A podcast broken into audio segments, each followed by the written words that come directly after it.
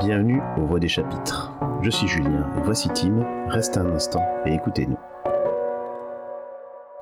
Après avoir parlé de science-fiction et de fantasy, il est temps de s'attaquer à la troisième branche, le fantastique. Comme nous l'avons dit dans l'épisode d'introduction, on vous recommande d'aller le voir, le fantastique c'est l'irruption de l'irréel dans notre réalité et il se décline de plusieurs manières. Aujourd'hui nous allons explorer deux des plus importantes, le fantastique merveilleux et le fantastique horrifique. Vu dans un monde où se côtoient créatures merveilleuses issues des contes et légendes et incarnations de terreur sorties de vos plus grands cauchemars, voilà quelques ouvrages pour vous permettre d'ouvrir les voies du fantastique.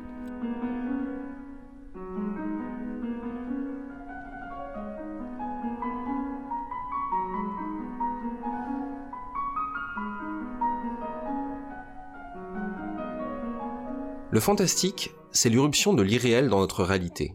La distinction quand on parle de fantastique merveilleux, c'est justement que cet événement est positif et fait rêver. Il n'est donc pas étonnant que le plus grand exemple pour parler de merveilleux, ce soit Harry Potter.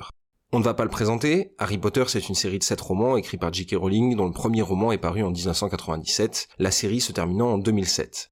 Aujourd'hui, les romans sont disponibles chez Gallimard dans les collections Folio Junior ou Gallimard Jeunesse. Inutile de rentrer dans les détails, tout le monde connaît l'histoire. Et justement, qui n'a pas rêvé de rentrer dans un monde fait de magie, de rencontrer toutes ces créatures issues du folklore, dragons, gobelins, phénix L'ambiance, l'univers et le bestiaire de Harry Potter sont des invitations à un voyage vers le merveilleux. Mais voilà, tout le monde connaît cette série. Que ce soit les romans ou les films, c'est pourquoi nous allons diriger vers une autre série qui amène les choses différemment. En confrontant le monde réel et le merveilleux, voilà Artemis Fall de Eowyn Colfer.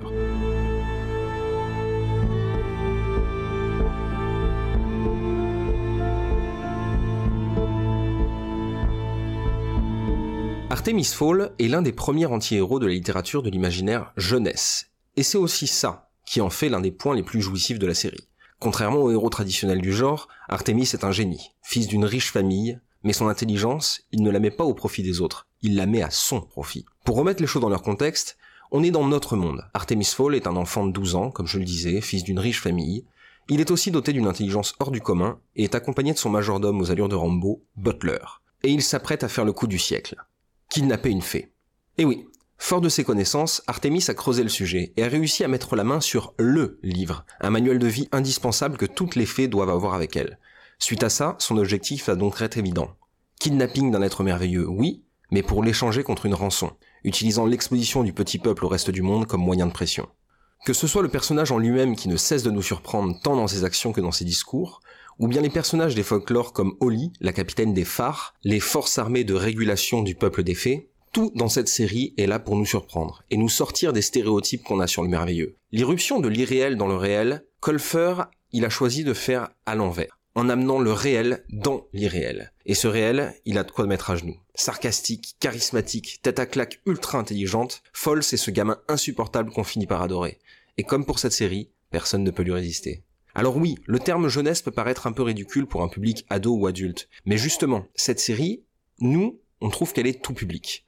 Peu importe l'âge, l'écriture de Colfer est vive, poignante, et elle accroche immédiatement.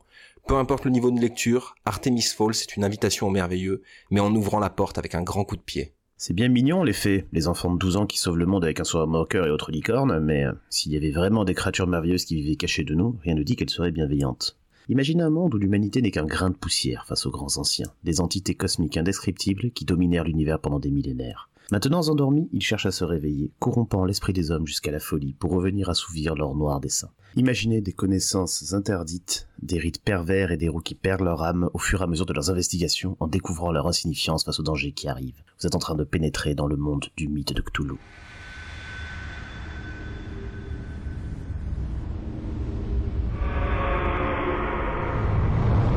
Le mythe de Cthulhu est un univers créé, l'histoire est plus complexe, mais nous allons y venir, par Howard Phillips Lovecraft, auteur américain né en 1890 et mort en 1937. Ces nouvelles, à partir de 1917, vont mettre en scène un univers horrifique où les héros deviennent fous au fil de leur découverte, où la mort est souvent la meilleure fin possible pour des personnages qui en savent trop. Dans un jeu de flou entre fiction et réalité, Lovecraft mélange du réel à inventé, donne une consistance à ses histoires avec l'inclusion de livres ou personnages que l'on retrouve dans différentes nouvelles, où tout s'imbrique pour égarer le lecteur. Pour rappel, le Necronomicon d'Abdul al-Azred l'arabe dément n'existe pas, même si une traduction française a été publiée par Brajlon en 2012. De par ses prétentions mythologiques, le mythe de Cthulhu est un univers dense, rempli de mondes parallèles et de créatures devenues iconiques. Sauf que, Le mythe de Cthulhu tel que je vous l'ai décrit n'existe pas. Pas sous cette forme-là en tout cas. L'idée d'un mythe est une création postérieure à Lovecraft. Si l'auteur lui-même n'a pas obtenu de succès public de son vivant, il a entretenu une très importante correspondance avec les auteurs de fantasy, au sens large, de son temps. Ces auteurs mélangeaient leurs univers dans des références croisées. Le Necronomicon apparaît par exemple dans des nouvelles de Robert Howard, le créateur de Conan le Barbare. C'est après sa mort qu'un de ses amis, l'auteur Auguste Derleth, a cherché à unifier les nouvelles de Lovecraft dans un univers plus général et lui a donné le nom de mythe de Cthulhu, en s'inspirant du titre des nouvelles de 1927. Cthulhu, grand ancien parmi d'autres dans l'œuvre, est ainsi entré dans l'imaginaire collectif un peu par hasard. Lovecraft développe ses idées dans ses nouvelles. Je vais juste citer cette phrase, qui se trouve au début de l'appel de Cthulhu. Ce qu'il y a de plus pitoyable au monde, c'est, je crois, l'incapacité de l'esprit humain à relier tout ce qu'il renferme. Les dieux qu'il met en scène ne servent qu'à exprimer cette pensée, le savoir interdit, le déclin de l'humanité, l'impossibilité d'appréhender le monde, et ne sont finalement que des procédés littéraires, qu'il a toujours considérés avec recul et même humour, les appelant des yoxoteries. Après, je parle de mythes, d'univers, mais les nouvelles en elles-mêmes sont pour moi d'excellents moments horrifiques et certaines sont des monuments du genre. Je pense par exemple à Les rats dans les murs, qui ne va plus vous faire entendre les bruits bizarres dans votre maison de la même façon. Car n'est pas mort ce qui a jamais d'or, et au cours des siècles peut mourir même la mort. L'influence de Lovecraft est donc toujours immense. On ne peut pas citer toutes les œuvres qui y font référence, que ce soit à Cthulhu directement ou à d'autres de ses créations. On en retrouve dans la pop culture, dans les films, les livres, les séries et même en manga. Il n'empêche que, illustrer l'indescriptible et l'innommable, c'est quand même une tâche assez périlleuse. Et pourtant, si vous voulez voir le résultat ou bien commencer le mythe Lovecraftien avec des images, vous pouvez vous essayer aux créations de Gutanabe, et notamment son adaptation de L'Appel de Cthulhu, qui est édité chez Kiyun. Gutanabe est un mangaka, mais son travail sur Lovecraft a permis la création d'une adaptation qui relève plus du roman graphique. Une plongée qui est aussi réaliste qu'hallucinante face aux histoires que nous a fournies le maître de l'horreur cosmique. Monde parallèle, créatures pas forcément amicales qui veulent rentrer dans notre monde, savoirs interdits. La filiation est claire entre Lovecraft et Midnight Tales, série anthologique créée et dirigée par Mathieu Bablé, dont le premier tome est sorti en 2018 chez le label 619 d'Ankama Édition. Le tome 5 est sorti fin 2022.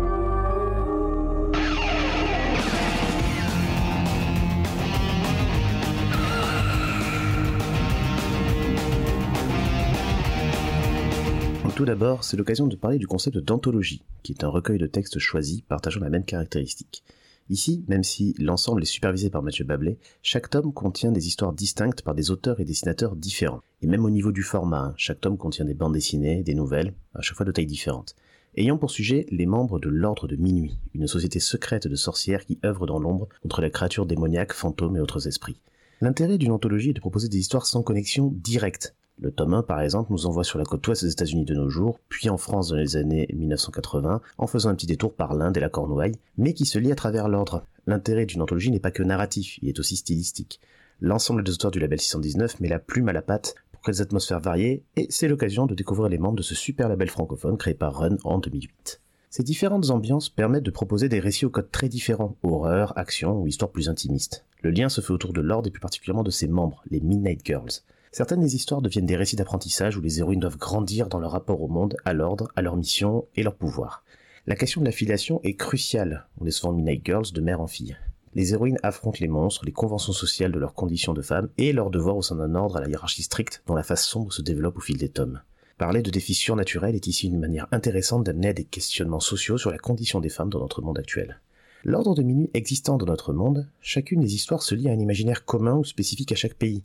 Il est question par exemple du Mothman, un mystérieux homme insecte annonciateur de catastrophes apparu pour la première fois sur la côte des États-Unis en 1966, ou les cités englouties de l'Atlantique Nord. À chaque fois, des textes de présentation et parfois même une bibliographie nous permettent d'en apprendre plus sur le folklore ou le contexte social dont s'inspire l'histoire. Cette tautologie peut donc, en plus de sa qualité intrinsèque, c'est super cool à lire, se voir comme une porte d'entrée vers de multiples univers et mystères de notre monde. Il aurait été difficile de parler du fantastique horrifique dans le manga sans parler du maître du genre, Junji Ito.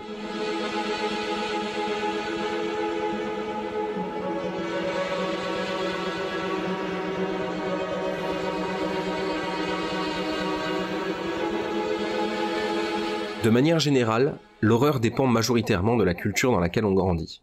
Ainsi, les codes quand on passe de l'Asie à l'Occident peuvent être différents. Les fantômes ne sont pas les mêmes, les monstres non plus, les codes sociaux changent également. Pourtant, Junji Ito réussit à mettre tout le monde d'accord, pour la simple et bonne raison que ces histoires, même si elles peuvent être basées sur du folklore ou des mythes japonais, sont à chaque fois la représentation d'une chose simple. La peur, dans sa plus grande quintessence. Et ça, ça marche peu importe d'où on vient. Ces dessins, ces univers, toutes ces histoires suintent et créent un malaise pour le lecteur. Et tout ça sans forcément aller vers une débauche de porno ou de gore. Junji Ito installe la peur via le réel, le simple, des expressions, des sourires, à croire que tout peut devenir effrayant sous son crayon. Mais pour illustrer parfaitement, il faut commencer par une de ces histoires. Et à notre avis, le mieux pour ça, c'est Spiral. Spiral, c'est à l'origine un manga en trois volumes, démarré en 1998 et fini en 1999. C'est en 2002 qu'il arrive en France, publié d'abord par Tonkam. Il est aujourd'hui disponible en un volume intégral chez Delcourt Tonkam. L'histoire démarre simplement dans la petite ville de Kurozu, où on découvre la jeune Kyrie. C'est avec elle qu'on va suivre les événements qui amènent la petite bourgade dans le chaos le plus total. Et tout ça commence de manière simple pourtant. Shuichi, le compagnon de Kyrie, commence à s'inquiéter de l'état de son père qui devient de plus en plus étrange avec la découverte de sa nouvelle passion, les spirales. Il les collectionne, les dessine, et c'est sans rien pouvoir faire face à ça que nos deux adolescents vont être témoins de l'émergence du début de la fin. La spirale est le début, la spirale est la fin. Tout est spirale. Ou en tout cas, tout peut le devenir. Partant de ça, Spirale, ça va être avant tout des scénettes de la ville qui s'enfoncent doucement dans la folie, sous la houlette insidieuse de la spirale, et le regard médusé de Kyrie, incapable de pouvoir intervenir face à la présence infernale qui intervient autant sur les esprits que les corps. Et c'est là justement que Junji Ito va démontrer toute la puissance de son dessin et de sa capacité à écrire et de mettre en page son histoire. Dans Spiral, il n'y a pas de méchant auquel on peut faire face, pas de monstre qu'on peut affronter ou duquel on pourrait se cacher. Non, l'horreur de Ito, elle est là, partout, omniprésente et pourtant intangible.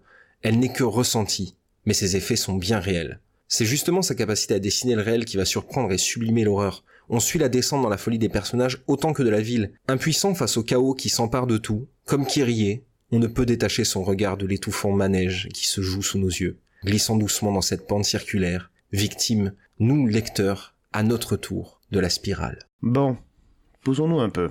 De grandes entités nous manipulent en rêve, c'est parfois de nous-mêmes qu'émerge la folie, chaque légende nous amène un peu plus près du précipice, on a compris. Je vais devoir faire une confession. Je suis une petite nature. Je déteste avoir peur. J'entends toujours les rats dans les murs et j'ai vu cette nouvelle il y a 15 ans. Quand on parle de fantastique, on a aussi des contes. Princesse, prince, morale Disney douteuse mais tellement réconfortante. On pourrait quand même proposer une œuvre là-dessus, non? Mais bien sûr qu'on peut. L'adaptation des contes, c'est pas uniquement Disney qui nous le propose. Et il y a une série de comics qui fait ça à la perfection celle qui est à l'origine de la série télé Once Upon a Time, l'intégration des contes, des fables, des comptines et des légendes dans notre monde, bienvenue dans l'univers de Fables.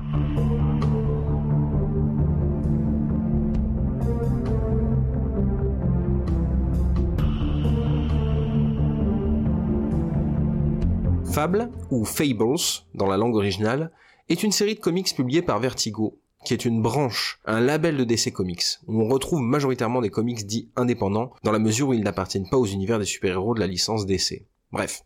Fable est une série créée par Bill Winningham, dessinée au début par Lan Medina, qui sera suivie par Mark Buckingham dans la majorité des épisodes. De nombreux artistes interviendront sur la série par la suite. La série a démarré en 2003 et est finie depuis 2015. En France, il y a eu changement d'éditeur, mais heureusement, depuis 2012, la prise en charge de la réédition est faite par Urban Comics, maison d'édition remplie de passionnés qui mettent un point d'orgue sur la qualité de leurs ouvrages. Oui, c'est purement subjectif, mais peu importe ce qu'on peut penser, c'est grâce à eux qu'on peut les trouver aujourd'hui. Merci à vous, Urban Comics. Bon, tout ça c'est bien beau, mais fables, c'est quoi au juste? Et en quoi c'est merveilleux? Eh bien c'est simple. Les fables, on les connaît tous. Ce sont Blanche-Neige, Jack du haricot magique, le prince qu'on retrouve dans tous les contes, Pinocchio, Aladdin, Sher Khan, etc., etc. On retrouve même les moins connus, comme Rose Rouge, la sœur de Blanche-Neige, qu'on peut retrouver dans les contes originaux. Ils sont tous là. Obligés de fuir leur monde natal suite aux actions de l'adversaire, avec un grand A, les êtres des contes ont dû fuir vers notre monde, où ils vont, grâce à leur magie, se cacher au sein de notre société et au sein de nos villes. C'est ainsi qu'on les retrouve en plein cœur de New York, dans la communauté de Fableville. Bien sûr, pour ceux qui peuvent s'intégrer. Pour les animaux qui parlent, les géants et toutes les créatures qui ne peuvent rentrer dans le moule humain, Direction la campagne, loin de la vue de la société des hommes, vers la ferme.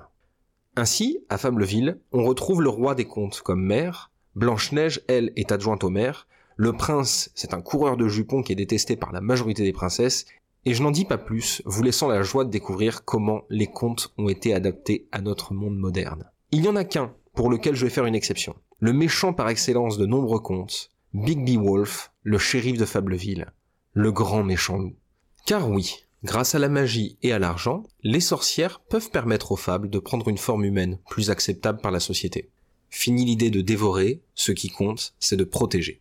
Cette série nous plonge donc dans la nouvelle vie des fables, à notre époque, même si on en apprendra petit à petit un peu plus sur leur arrivée dans notre monde et comment ils ont su s'adapter aux différents siècles.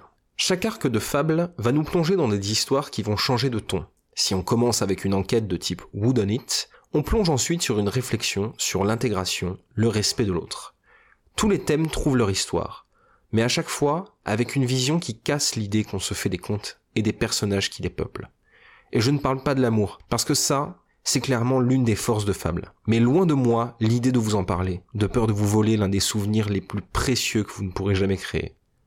Pour finir, je ne saurais dire combien je vous recommande d'essayer cette série incroyable. Pour la beauté de ses dessins, la surprise de ses histoires, la manière dont les fables s'intègrent à notre monde, comment en le lisant il change aussi notre vision du monde et de notre société.